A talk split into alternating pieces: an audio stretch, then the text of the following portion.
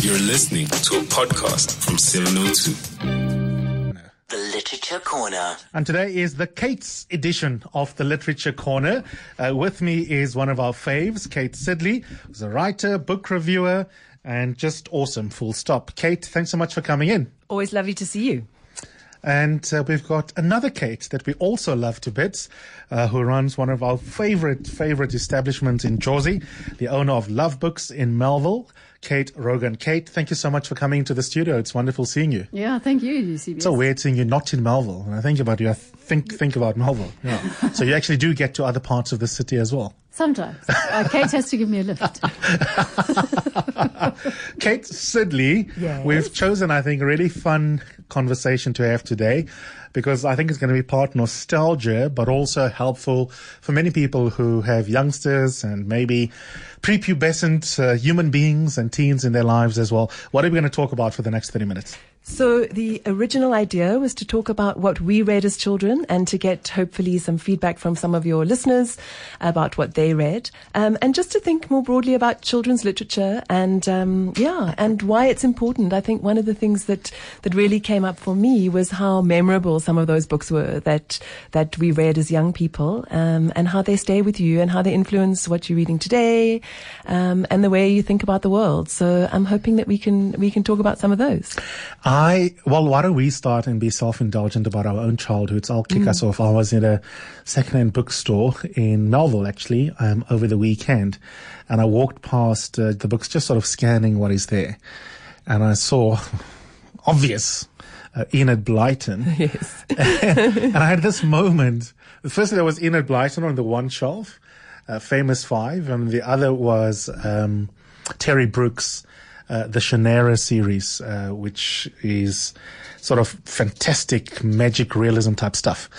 And I had a moment where I was like, do I pick this book off the shelf? And I didn't want to because I was scared that the magic will be gone. I was wondering what it'd be like to reread. Then I almost bought a copy because I thought it'd be really interesting as a, as a 40 year old trying to read the famous five again. And I thought, don't go there.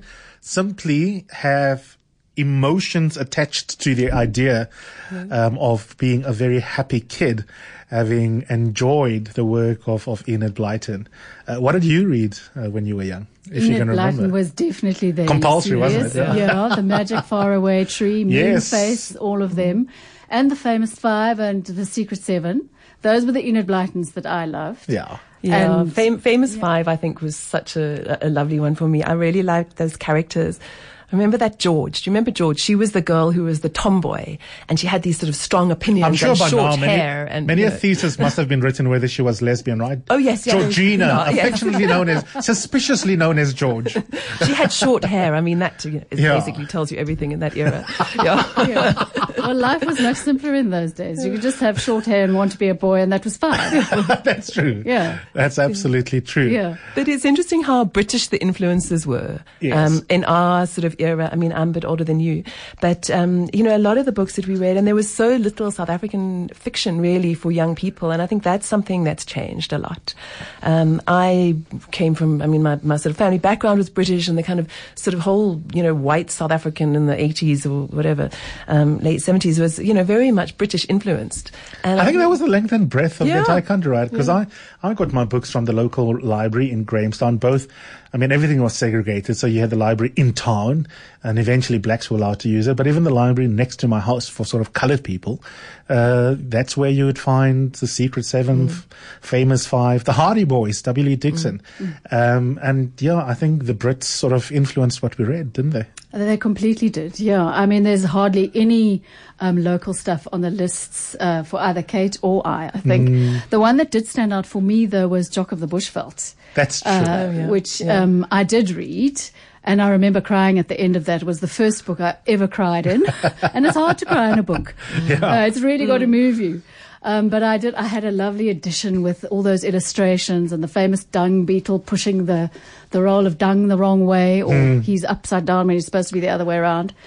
Um, and that I loved. And once again, it was that tie into adventure and wanting to be outside and doing adventurous things. How did you get into reading as a kid? Was was there lots of books in your house? Mom and dad, siblings? Who, who ma- were you forced to read? No, no, no. I was not forced to read at all. There were a lot of books in my house, and my mum used to take us to the Bookworm, which was a little bookshop somewhere on Jan Smuts Avenue, and we loved that. Um, but I, I think it was also just a natural thing for me. I, I read more than anyone else in my family, and I always did as a kid.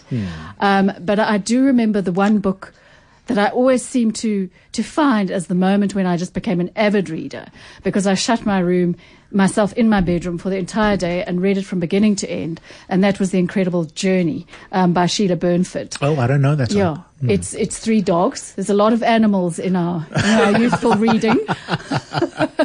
It honestly, I mean, I- I'm still sad. I, It's also I think about it now. Yeah. Yeah. So that uh, that for me was a And a where moment. where was your favorite place to read as a kid? my bedroom. Close the door. Hmm, how about you? Yeah, I mean, I also grew up as a reader. I mean, we lived in the dark era before, you know, cell phones and we didn't have TikTok and Instagram. Um, so yeah, I mean, I read a lot. I really, really did read a lot. Um, my mother was very literate. She was an editor and a writer and actually a kind of literacy activist. Um, so, so yeah, so we had a lot of that in our, in our background. Um, yeah, and as I say, I wrote, I read a lot of, um, those British type of books, My Family and Other Animals and so on. And then I also kind of have very strong memories of those, those books that I think for a lot of people that you start to read as a teenager. And I was saying to Kate in the car, one of the things that we didn't have in our era was a young adult genre.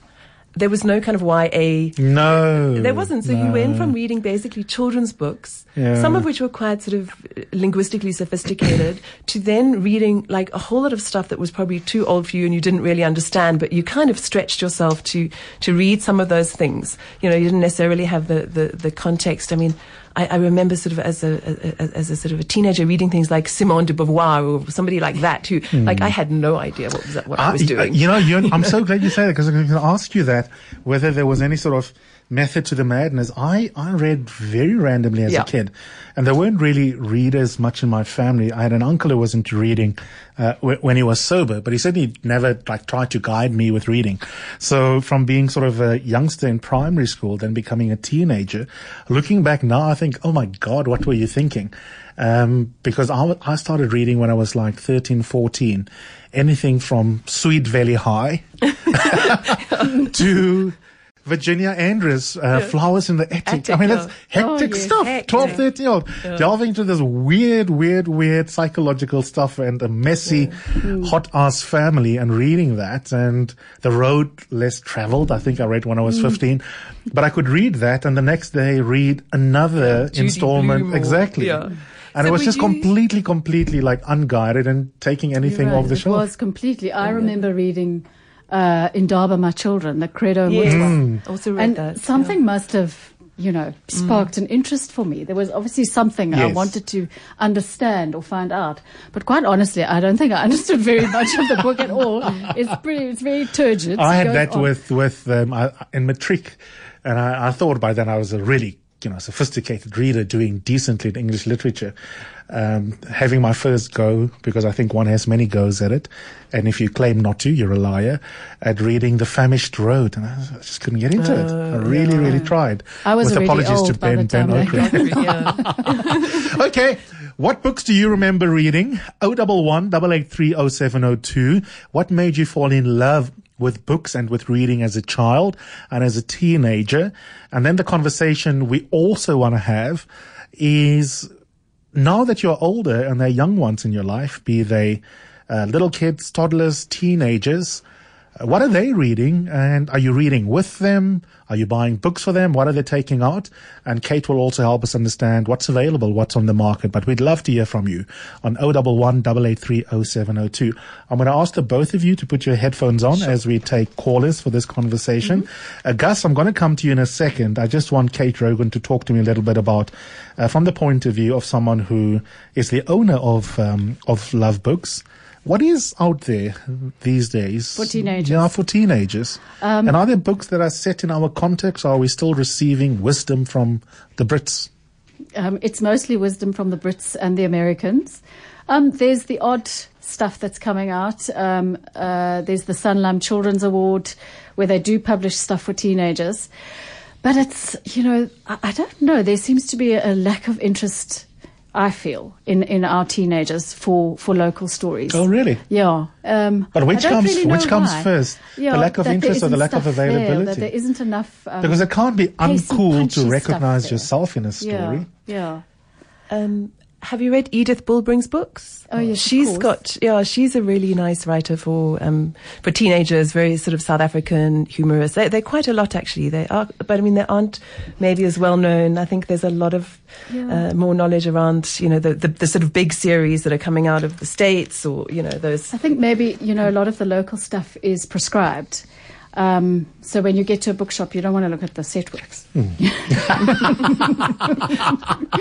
That's a very good point. Um, but yeah, I think teenage fiction is uh, is quite temperamental. There's usually a theme, an overarching theme that um, people are looking for. It used to be vampires. yes, Um, I was about to say. Yeah. Yes, and then uh, it became a whole lot of other things, the supernatural. But in, in recent years, it's it's returned to real life drama uh, quite a lot. I think The Fault in Our Stars by John Green got that trend going, and then there was the movie. But um, I think where it differs so much from what the kind of stuff that Kate and I were reading is that it's it's very issue driven, and it's very there's a lot of drama. Parents are dying, parents are getting divorced, brothers are dying. There's a lot of that. Quite Yeah, a lot of stuff around mental illness and suicide and other Yeah. illness. So That's it's, it's really quite a lot of interesting. dark mm. themes, Mm. and yeah, it's interesting to sort of mm. think about how you think about that because there's this mm. kind of idea that you know that children are these sort of innocent beings and that it'd be so But they nice go- if they, they were go still through a lot. Yeah, still reading about puppies and kittens, Yeah, but actually they experience anxiety, they experience suicidality. And um, it's wonderful that some of those themes are broached, especially if it's good quality literature. Yeah. Let's hear from the public. Margot, thank you so much for calling in. Hi, thank you. Thanks for having me. Um, yeah, so I'm I've got a a 11 year old boy reader, which um, I believe is potentially quite unusual, and he loves detective stories. And I'm on a mission finding some South African detective tales. You know, um, they seem to be quite thin on the ground. He is reading Fiona Snyckers' Trinity series, um, which I'm sure you guys know. Yes, we love it to bits. And um, yeah, I'd love to hear some more, some more. Um, or I'd love to see some more, like James Bond, Junior James Bond. He's reading those Charlie Higson tales, um, which are not local, you know. But if there were some local alternatives like that, I'm sure he'd eat them up. Oh, that's fantastic. I just love the fact that he's reading. I know I'm setting the bar low, but I want us to become a nation of readers. I think you missed the first part of that, Kate Sidley. She was saying how wonderful it is. She's got a little 11 year old son and he just loves detective stories. Yeah, I don't think there's anything local that I can think of with a detective in it, a little South African detective. Um, Kate? No? I can't. We'll have to invent one. We'll Eh? have to. I, I'm sure Yeah. that I, I'm actually not sort of very uh, au fait with that with that element anymore because Yeah. my kids are a little older than that, so it's not my area of expertise. We'll have to invent one. Yeah, I think. Or yeah, we'll have to ask one of our friends yeah. here to do so. yeah, Zukiswa or Fiona. Fiona, Detective Eusebius, that's got a nice ring to it.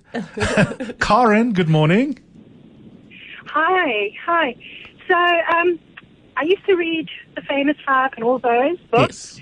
But my absolute favorite was um, Anne of Green Gables and then The Man from Snowy River. And I think what I really liked about those books was the the female was always a, such a strong character and sort of inspired one because I grew up in a very sort of, um, conservative community where the men were always so important and made all the decisions. And um, in the books, it sort of was an escape. The, you know, the female was actually strong. And Ah, the line's not great, Karen, but the point you make is clear. And it's a beautiful point. And it's funny you should mention that because as Margot was talking about detective stories, I was also thinking about some sort of detective legal um, stories that I used to love. Uh, the ones written by Jonathan Kellerman that I Oh, also yeah. used to read a lot when I was in high school. But um, the heroes are always boys or men. I think one of the things that I really like about uh, children's literature is that often the books build a, a sort of a sense of personal power in some way or another, um, whether they're going on adventures or standing up to bullies, and, and, and it would be nice to see, and we do see a lot of strong female figures. But one of the things uh, that somebody once said, one some famous children's writer said, the first thing you've got to do is get rid of the parents, kill them off first of all before you start writing, because you know, I mean, you want the children to have that agency, you know, and they can't be doing that if dad's going, have you put your hat on? Where's your sunblock? And don't you want some breakfast, you know, before you go and sort of, you know, fight the baddies or whatever, um, solve the mystery. And I, and I think it's so interesting that, and uh, when you do see the parents, um, often, especially in those sort of Disney type things, you know, there might be a wicked stepmother or something, mm. but they take those parents right out of it. Mm. And I think that's partially because it's a primal fear of kids. None of the views expressed by the guests are necessarily the views of Prime Media. you serious? Can I just say that there's a big shift uh, mm. away from the male hero? Um, oh, good. We have been taking of, up space. Yeah, mm. yeah, yeah. It's time. There's a lot of fantastically spunky young uh, female detectives out there heroes uh, written for right from the sort of early chapter book age, hmm. um, and obviously right into the YA category. And you know, it's so important. I, I was uh, watching until I fell asleep um, some of the Oscars being handed out and the acceptance speeches, and the winners of the cartoon thingamajig um, Hair Love they made such an important point that kind of intersects with this present point we're making about girls and women as as the heroes. And they made the point that when it comes to cartoons as, as, as kids, our first encounter with characters in the wonderful world of cartoons or in books, that kind of like affirms to us what is normative. Mm. So your idea of what is, what is, what is permitted and what is normal is your, your earliest encounters with what happens when you switch on the telly or what happens in cinema or what happens in the books that you open up. Mm. And and, and, and, so it's really, really difficult to exaggerate why that shift, Kate, is one that we should pay attention to as a matter of, as a matter of justice. If I don't see myself as a young black working class kid reflected in stories, it's little wonder mm. that I carry that insecurity with me 30 years later into other parts of society. Well, it definitely is changing fast. Mm. Um, I would say there's actually a book I don't know if you know it called Goodnight Girls for Goodnight Stories for Rebel Girls. It came out about four or five years ago. It's a kind of crossover book for young children and for for for adults, and they take famous women, real life women. Um, they have a beautiful illustration them on, of them on the one side, and they've written their life story next to them. And it feels to me, from my position as a bookseller, that that was a turning point. Mm. Everybody's jumped on that bandwagon, which is a good bandwagon to have jumped on, but sure. it's it's it's filtered right down. Picture flats, which is you know just normal 32 page picture books for very young toddlers and things. Mm. There's much more diversity across race, across gender, everything mm. in all of them. So I think it's mm. it has changed visibly in the time that I've had a bookshop. I'm glad because there's yeah. huge interest. We've got so yeah. many calls. I don't know what we're going to do, Laura. That's your problem. We may have to extend this conversation a little bit. Um, other Kate, sorry, yes. you wanted to say something and I interrupted you there. Uh, no, no, I was just agreeing with you about uh, about your point, but also just saying that you know those those those characters need to be lead characters and not bit part characters in other people's other people's stories as well. Quite often, um, and also the other thing that um, that books can do for us is to show us how other people who are different from us do live, and I think Absolutely. that's one of the most important things that I experienced as a child. And I think when you look back at some of those those books, um, like The Diary of Anne Frank or To Kill a Mockingbird, mm. or mm. there was one mm. beautiful, powerful book at the time called The Diddakoi by Rumer Godden, which was about a, a young girl who was a what they would then call the gypsy, you know, a, a traveling community mm. outside of a village, and, and, and how those people were othered and how they were not accepted and how they became accepted and what those those kind of issues. And I think you know one doesn't have to kind of beat people over the head with it, but if you do it well and and sort of in a nuanced way and in a good story um, that's page turning, such a beautiful know, it's, point. It's yeah. so important to be able to see other other humans. Hundred percent, and it, like you say, it doesn't need to be literal, mm. But you build empathy or activate our empathetic capacity uh, through the magic of transporting people into lives that are not their own. Mm. Interesting you say that, Eusebius, because there's actually studies um, that have proven that kids who read have more empathy. Mm. We like to pay attention to those studies, but there's, yeah. Mm. Beautiful. Mm. Hello, Gus. Hi, Eusebius, and hi, Kate. Hi. Hello, Gus. Thanks for holding on, Gus. I know you've been holding on. What are some of your memories, or what do you want to say? Yeah. Well, I think, well, first of all, Kate, thanks for raising this. It's a really fascinating topic. I think when you're a teenager, uh, you're highly impressionable and you're beginning to kind of think about the world in ways that you don't when you're a child and in ways that you don't yet because you're not yet an adult. And I remember growing up in the little town of Roodepoort, uh, you know, discovering literature uh, beyond the, the, the, the books of my childhood and discovering French existentialism, you know, Albert Camus and Jean-Paul Sartre as Yes. a teenager and thinking, wow, I'm actually a French existentialist. I didn't. So Oh my God, that is so that is so beautiful. I got to interrupt you there because you've just and made then- me remember my own version of that. And one is embarrassed, or I like to think of it. One grows up. My version of that was was reading Atlas Shrugged, Oh, yes. and being completely convinced that that is a blueprint for the universe. That's right. And then at the age of 17, I, uh, you know, I was, I was uh, in nine or a trick. I remember coming across Catcher in the Rye. I'd never heard of it. And uh, I just it was absolutely amazing. Holden Caulfield, the anti-hero of the book, is also 17. And just, you know, uh, as a as a isolated kind of child, uh, teenager, going through puberty, etc., discovering that there's this other person on the other side of the world. And of course, Catcher in the Rye is written in the first person, so you think of it as Holden talking to you. Yes. And discovering that there's somebody else who thinks just like I did. It's uh, it's really eye-opening. I think that's what literature d- does. It kind of makes us feel that we're not the only person going through something or thinking about something. And Holden Caulfield, of course, is a rebel and he's a, a bit of an existentialist and he goes through all sorts of, of social, socially awkward relationships. And I just felt that this guy, you know, he became, he became me and I sort of thought that I was him. That's what literature does. It plunges you into somebody else's world to the extent that, you know, you kind of mix reality with the, the, the Absolutely. you're reading. Absolutely, Yeah, yeah. Are you still an existentialist, or have you grown up? Yeah. well, you know, you, as an adult, you go back and you look at the books you read in your teenage years. You see them through, you see them through new eyes. You actually realize how naive you were and how you missed the important things. And you take the book. bits that work for you and then That's right. re- rethink them critically. Thanks, Gus.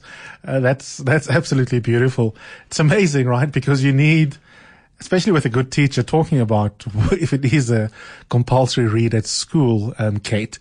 Uh, which To Kill a Mockingbird was for many Mm. of us, but that guided teaching can make a difference. Can make make a huge difference Mm. because sometimes the un, the reading that we read on our own, which is fine and fabulous, uh, we can also read uncritically. But I think there's an important point to that for me, which is one of the functions of reading that we shouldn't belabor, or, or rather, we belabor the the more grand functions like it builds empathy. You can have functional knowledge out of it. The other is just pure joy. I couldn't agree with you more. Mm. I think that is so important, and I think for parents particularly, that it's more important to build that than to bu- to get your kids reading something that's worthy or stretching or inspirational or has a message. I think that if you don't enjoy it, you're never going to finish it, and you're not going to pick up the next one. And I think we really need to keep our focus on on on, on people on getting kids to really love. I mean, for me, it was it was a special time. You know, I really loved reading. Yeah. Um, and now it's harder because you know we've all destroyed our concentration on social media. Teenagers included. Adults included. adults as well. That's so true. Um, you know that once I have you, you can't go anywhere, right? Shall I keep you for a few more minutes? Is that okay? Sure. The Literature Corner. Yeah, we're hanging out with Kate Sidley, who's a regular on the show. We love her to bits, a writer, reviewer. And then we also have the owner of Love Books with us, the other Kate who's here. Uh, Kate, I've never had to say your name. Am I saying your surname properly? It's just Kate Rogan. As, Yeah. What That's you it. see is how you say it. Mm-hmm. Yeah, because you know, like you see a name written for years, and I know who you are. I can smell, I can spell it in one of those pub quizzes where you've got to spell the answer, but now you've got to like utter it, and you're not quite Yeah, sure. no, you've got and you look, right, you are you uber polite. So even if I was messing it up, I wonder whether you'd correct me. She's got a silent G, like lasagna. Okay, we've got a billion calls. I want to, I want to get to as many of them as possible, but let's finish a beautiful thought that you had, uh, Kate Sidley, around the importance of just joy. Now, next to that point, we should also remark a little bit on interesting stylistic choices that writers who write for children and for young adults can make to draw them in. Um, I was commenting, for example, on how much I enjoyed the choose your own adventure books. Yeah, and I, th- I think that is so true. And I think you, ca- you get more sort of um, in tune with that as you read more. And I was thinking what Gus Silber was saying about The Catcher in the Rye, and that first person narrator was so powerful, and you were right in his shoes. And I, I remember reading that and thinking that you know, like you can do that. You know, you can Mm. actually create that person.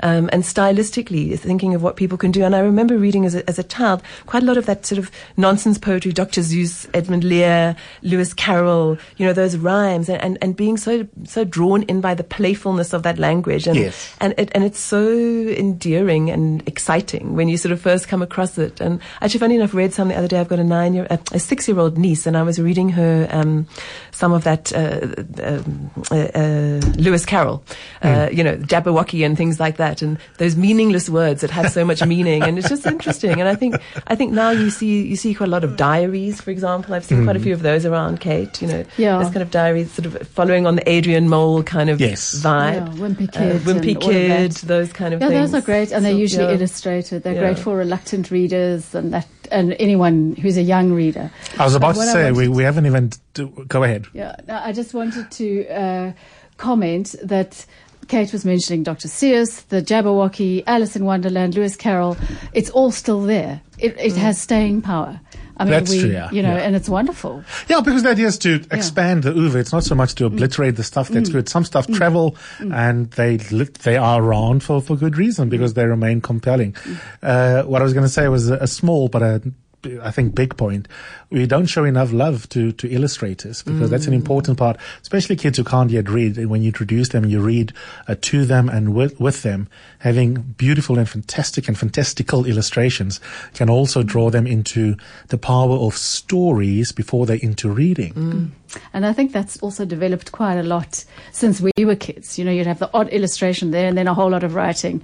Now it's a l- integrated speech bubbles, uh, specially designed to appeal to reluctant readers, dyslexic children, whatever. Beautiful. Yeah. Marie, good morning. Hi, it's Viv. Um, I was just wondering, uh, young teenagers. Uh, I've got a nephew, and when he was a young teenager, he used to love all the Spud books. Oh yeah, those are Um, great. Those also sort of really yeah. cross ages, don't they, from kids to adults? Adults, yeah, Yeah. yeah.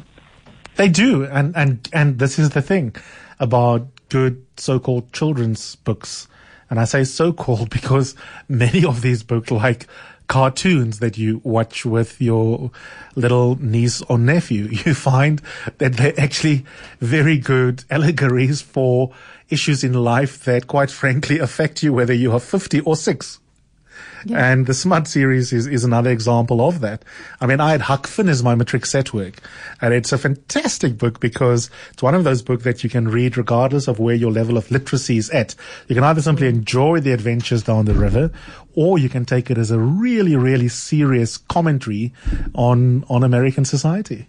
Which did you do? Discuss 50 marks. my Mabeta, good morning. Hi, good morning, Eusebius, and good morning to your guests. Morning. Talk to us, yeah. Growing up, uh, I I wasn't really too aware of books and such. I mean, uh, growing up in a township, both my parents were civil servants. But the amazing thing is that my dad used to belong to Reader's Digest, Yes. and we'd often get those books. Uh, and- and condensed get a nice versions, gift with it. yes. exactly, four books in one. And and he'd bring those home a lot. And I remember just one day, I don't know what it was, but I decided to stop playing with the other trinkets that came with the books, um, and picked up a book. Um, and I read a book titled "I Am Not Scared" by Niccolo Ammaniti. Um, and then went on to read another one uh, called "The Life and Death of Charlie St. Cloud." And later on, as an adult, the book was made into a film, and that was so nice for me to actually see some of the things I read as a younger person um, still being carried alive through movies. But I think you know a lot of the books I've read have have become movies. I've decided not to watch them though because I think there's just so much that a book does to grip you and take you in that a movie just cannot do. That's true. Um, and yeah. I'm not sure if that's the same with all books that people have read, but definitely for me, my childhood books uh, being inspired from Youth Digest. How just, old are you uh, now, Mabeta? what really got me. I'm 29 now. Okay. And have you kids or the kids in your family that you do you read for them? Um, I've tried uh, buying my nephew a couple of books to read, but uh, you know he's competing with television. Uh, those books uh, are not going to be able to compete with social media and iPads and all sorts of things that we have in society today. Okay, because I was going to say, sidebar, you have a beautiful voice. When we do the reading corner on the literature corner, please call in. I'd love to hear you also, also reading. But that's so true. Many people have memory of, of Reader's uh, Digest, Reader's Digest, and yeah. that, that was, that was our way in. Well, what Um, I love yeah. about what Mabeta says, is, I mean, I have memories of Reader's Digest, and I was in a white middle class family, and my grandparents ordered those books. Yes. And I remember reading them, and I love that he's still trying them on his youngsters. Yeah, I absolutely love it. Hello, Celeste. Okay, we'll come back to Celeste. Desiree, thank you so much for holding on. Welcome to the show. Thank you so much, Eusebius and your guests. It's my first time calling in. And uh, I'm very um, happy to uh, be listening to this show. My daughter, two weeks to this day, I actually introduced her to reading. She's actually 10 years. I know it's a bit too late. But uh, I, you know, encouraged her to go to the library at school and get herself a book, which she came back with, and she was delighted. I was, I was over the moon actually. Even took pictures and showed it to my mother, and uh, she just started reading, and she's enjoying it very much. That's so great, and it's never too late. Absolutely. It's, it's never too late, exactly. I enjoy reading myself. I mean, um, I think I fell in love with reading at the age of seven when my mother had the Danielle Steel Oh, yeah. uh, romantic books. Yes, I, I enjoyed Enid Blyton's books as well. I heard somebody mentioning um, when rain, not when raindrops gather, uh, the, the Ryan the Catcher. I actually uh, read that book last year. Uh, as I'm a communication science student, so one of my modules are English, and I enjoyed it very much. And do you read with or to your little one? I do read to her and with her as well. She enjoys, she actually enjoys my reading because she says I'm very expressive and um, she just enjoys that, you know. So I think that's what draws her to reading as well. She wants to relate how I read. Mm, that's that's absolutely gorgeous. And again, we can gaan on and on and on about things that you know you appreciate later in life, the, the early memories, the bonding with your children. I mean, those are those are special, special moments. Um, no one read to me. I, was not in trying to. I mean, I loved reading as a kid, right? So I, I didn't mind being left alone. But it must be really special. Uh, to look back and have memory of mom or dad or someone older reading to you or reading for you. I think it's so important, Eusebius, uh, that it's, because it's such a physical thing. It's not just a cerebral thing at all. There's so much going on when you've got a tiny There's baby or a touch. toddler. Yeah. Yeah. So it's, it's very fundamental. Celeste, I think we've got you in a better line. How's it? Okay, we're going to cut our losses with Celeste for today, uh, but we'll take one last call. Ian, good morning. Hello, Ian. Uh, good morning, Eusebius. Thanks for the show.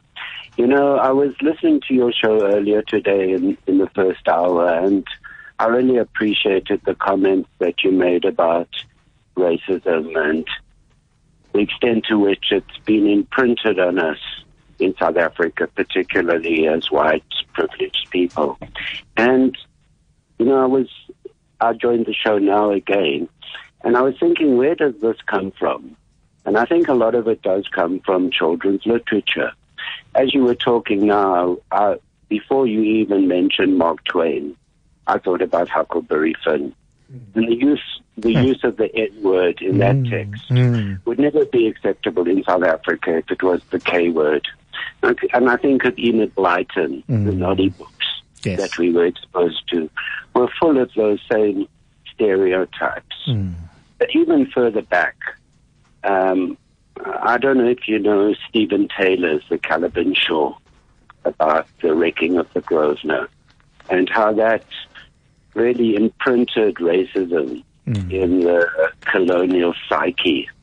The, the African as a savage to, you know, instead of rescuing people from the boat, with, you know, they ravaged them. Where does that racism come from? And to a great extent, I do believe it comes from the literature we were exposed to. And I think we need to deconstruct that as part of whatever project we want to embark on.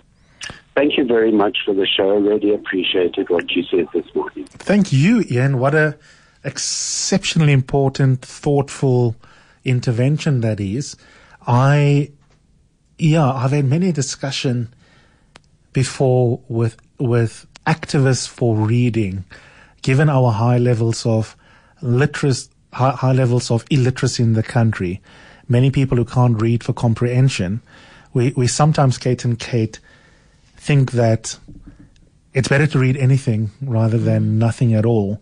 And in a sense, for me, what Ian challenges us to do is to say, in a country with complex socio-political, identitarian, and other crises, we don't have the luxury of choosing our battles. We need to fight all of our battles.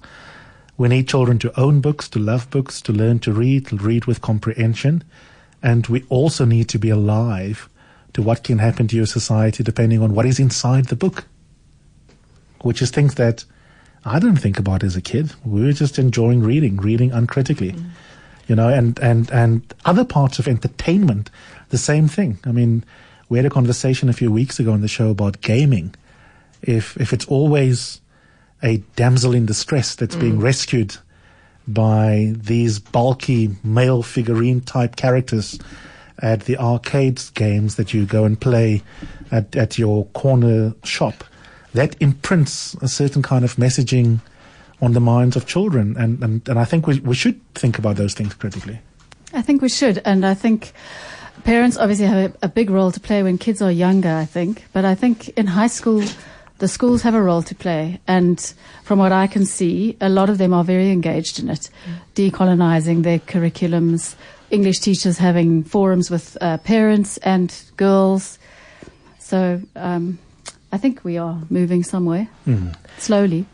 Yeah, just to add to that, I think when, when kids are younger, you're mediating those things. So mm. even if a message is complicated in some way or, um, or, or whatever, you're able to kind of think about that and say, why why do you think that person did that? Why do you think they made that comment? What is going on? You know, mm. and I think when when you when kids are young, I think that's one of the reasons, as you go back to what you're saying before, why reading with your kids at least some of the time is quite helpful because mm. you do hmm. get to to deconstruct some of what's going on and to to ask them leading questions around what's going on. But I mean, to your point, I absolutely agree with you. I mean, I think yeah, and I mean, it's and you know, books. and not just on the race question, on so many mm. other things, right? Mm. And it's not about being PC; it's a matter of justice. I, I, I, we, we can all think of countless examples in TV, in film. Um, and in yeah. books where, for example, the bad guy will be someone who is who has disability, who's got one leg. Mm. The person with one leg is not going to be the hero. Typically, part of the problem. What kind of messaging does that send? Yeah, you know what I mean? Yeah. No, it does. I mean, and, and, and that stuff is quite invisible to us quite often. Mm. So it is important to, to think about it. Mm. Well, as I was saying earlier, how things are changing even from the picture book reading age. I mean, I can think of a book with that as an example. Mm. A person, a child in a wheelchair, lovely little drawings, mm. and they are the hero. So, so, things have changed. Beautiful. On a parting shot, is there a book, whether you were a kid or teenager, a young adult, that have st- uh, really stayed with you for life? Oh, I can tell you mine. Okay. I mean, it's it's a it's a light book, but My Family and Other Animals by Gerald Durrell. I don't know if you've ever read that book. Mm-mm. It's the most fantastic book. He he his his father dies, and his, it's autobiographical. His father dies, and the mother takes the four children to Corfu. Decides to leave gloomy England and go to Corfu, and he is absolutely obsessed with nature and he collects animals and you know it's it's just it's hilariously funny it's got a lot of sort of natural history in it a lot of family family stuff and I, I remember just being so amazed that you could do that that you could you don't have to sit in gloomy England. You can you, know, you can just go to Corfu, and and it was. I think that's one of the things that books do for you. They give you that sense of possibility. And I'm thinking, well, why would anyone be in hmm. gloomy England they could be in Corfu, catching scorpions and having adventures, and you know, in these sort of olive groves and cypress trees, and it really that's, is that's a fun gorgeous, book to yeah. read, and I would recommend yeah. it. Still, it's good. I read okay. it with my kids. I'll give one, yeah. and then Kate will close us off. Um, I was lucky enough that I had some excellent English language teachers at Graeme College from grade 8 up to matric. And so my set works would be examples of books that have stayed with me because they were taught so well. Uh, one of many is The Old Man and the Sea. Mm. I had a problem as a kid. I used to think if you have, you know, lots of big words in your poetry, if you have these elaborate adj- adjectival phrases in your e- compositions that you are now writing really, really well. And one of the things I love about that book, and particularly the way Mr. Holder taught it, is that the economical use of language can can tell a simple and beautiful story. You don't have to pad it. Hmm. And then mine um, is a book that my mum gave me, and I can see now why she gave it to me. It's Andre Brink's An Instant in the Wind. Oh. I was 14 and yeah, I disagreed with absolutely everything my mother had to say about politics. And she obviously decided she was going to just open my eyes, which at the time wasn't eye opener. It would have been end of the 70s, beginning of the 80s. It's because, of course, it's an interracial love affair story of a young slave who falls in love with an older white woman. Um, yeah, that was the book that made a big impression on me. And Beautiful. I think maybe was the start of my love for South African fiction. Mhm. Kate Rogan is the owner of Love Books in Melville. It's one of our uh, best independent uh, bookstores that you'll find in the country. Does amazing book events and also some incredible books that it sells. A really beautiful place to just go and read as well, besides buying books and the events. Please go and check it out. It's a novel called Love Books. And of course, Kate Sidley, you know, as a friend of the show, and she does amazing work around also uh, proselytizing the love of literature and reading. Kate and Kate, thanks for coming in.